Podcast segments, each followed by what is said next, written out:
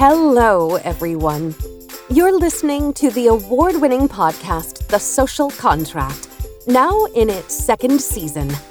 I'm Tavia. I'm George. I'm Cleo. And I'm Aini. Welcome to this episode of The Social Contract, the new way to Saturday.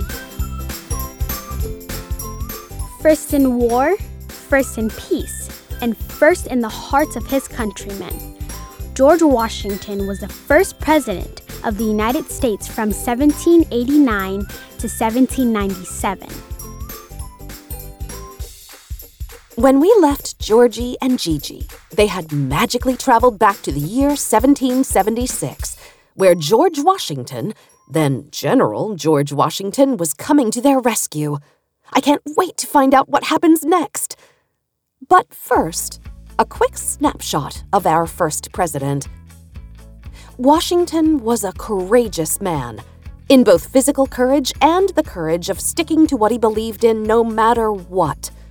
As a general in the Revolutionary War, which was America's war for independence from England, he led the American patriots to victory despite many defeats along the way. He never quit, and that's why his soldiers followed him. He was an honorable man, maybe the most honorable president of all time. Here's why. As our first president, who was much loved by the country, he could have done probably anything he wanted with all that power. But he gave up his power when he didn't have to. After serving two terms as president, he went back to his home in Virginia and let the American people decide who was to become the next president. That is one of the very few times in history when someone who had power and could have kept it willingly gave it up for the good of the people. What did he look like? Sometimes it's hard to imagine what someone looks like when you can't actually see what they look like on TikTok or Instagram. But Washington was six foot two inches tall, which was considered very tall back in the olden days when people were a lot shorter. He had red hair in his youth and was considered handsome and strong. And despite what some people say, he did not have wooden teeth. And he did not wear a wig. What was he like when he was a kid? Well, the most famous story about him isn't actually true. As the story goes, when George was six years old, he received a hatchet as a gift and chopped down his father's cherry tree when confronted by his father, George said, I cannot tell a lie. I did cut it with my hatchet. His father embraced him and said his son's honesty was worth more than a thousand cherry trees. That story is a myth. But George was a pretty great kid. His parents were wealthy, and he was raised on a big farm in Virginia, but he wasn't stuck up about it. He liked to wrestle, play pool, and swim. When he was 14, he wrote down 110 rules under the title Rules of Civility and Decent Behavior in Company and Conversation. You can read it in book form to this day. The writing is old fashioned and sounds kind of formal, but it offers good common sense on how to live a decent life. The best of young George Washington's rules may just be this every action done in company ought to be with some sign of respect to those that are present. In other words, in a tough situation, think of George Washington and respect others. Now let's return to Christmas night, 1776, as Georgie and Gigi cross the Delaware with Washington and maybe even help him win the Revolutionary War. Georgie and Gigi paddled hard through the icy cold water toward a boat that was rocking violently in the waves. Georgie somehow managed to keep his beloved longboard tucked safely under his arm. A tall man in a long blue overcoat stretched a long, strong arm out and hoisted them aboard to safety. The kids rolled over onto their sides, gasping as rain and sleet beat down upon their faces. Proceed rowing, men, the kid's savior commanded his crew. Georgie and Gigi caught their breath and removed their helmets as trapped water gushed out. The man eyed these strange looking children quizzically. He then picked up the skateboard and studied the odd contraption. Georgie's eyes widened. It can't be, he said to himself. What? asked Gigi. That's George Washington.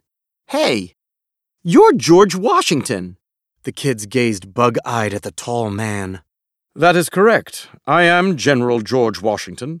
But how did you. Here, check it out, said Georgie excitedly as he unzipped a pocket in his shorts and dug out a soaking wet dollar bill.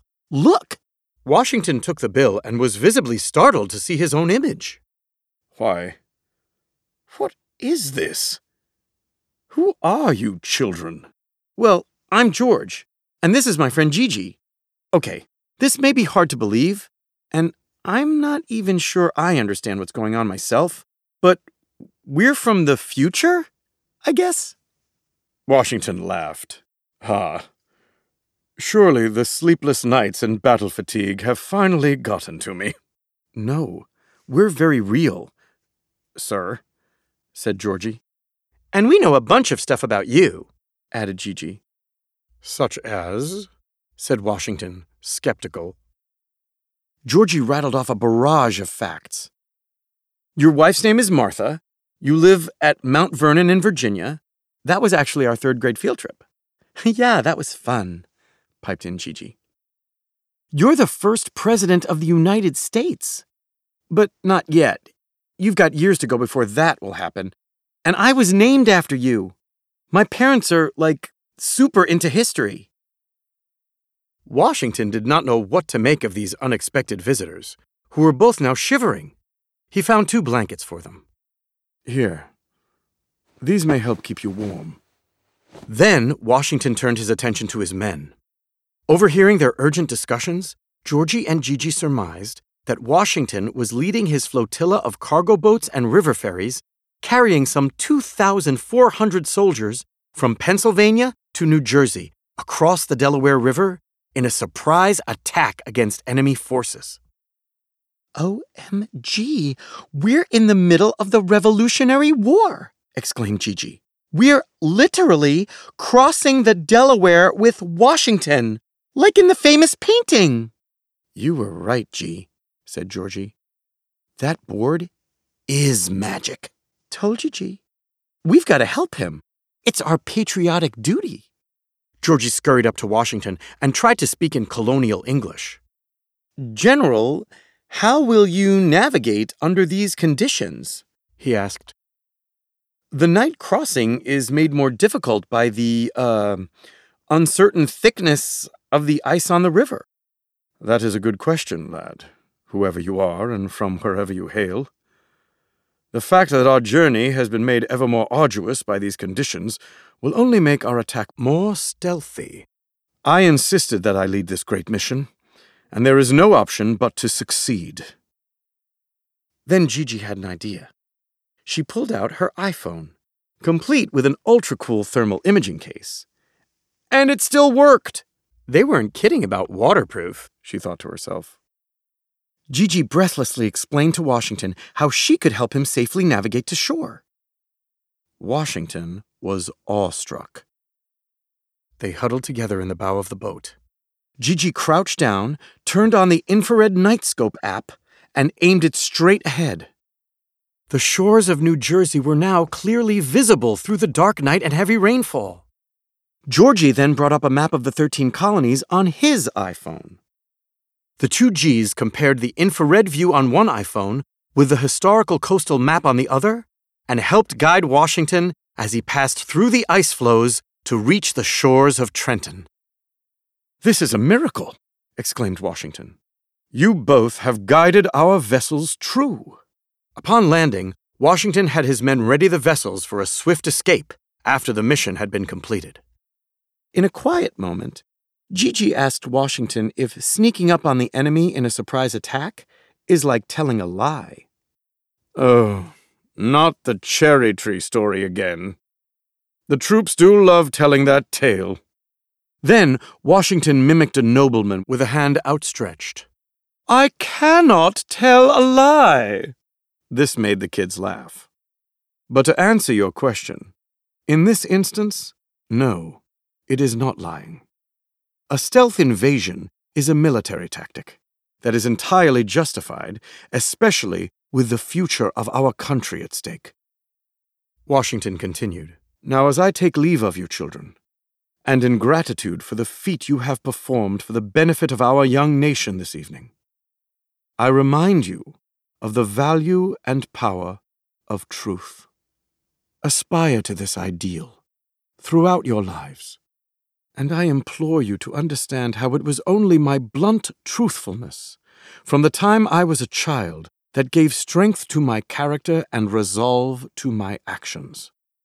In a way, it was my pursuit of truth in all things that led me here tonight. And I suppose it will have also been my pursuit of truth that led me to become, as you have foretold, the first president of this new land. So let that be a lesson to you, children. Let that be my humble gift to you. Suddenly, the sky flashed with artillery fire. Washington's good spirits evaporated. The great general sprang into action, commanding his troops to take the shores of New Jersey just as. Boom! When the black smoke and debris cleared, Georgie and Gigi found themselves once again flying through the sky atop what could now only be called a truly magical skateboard.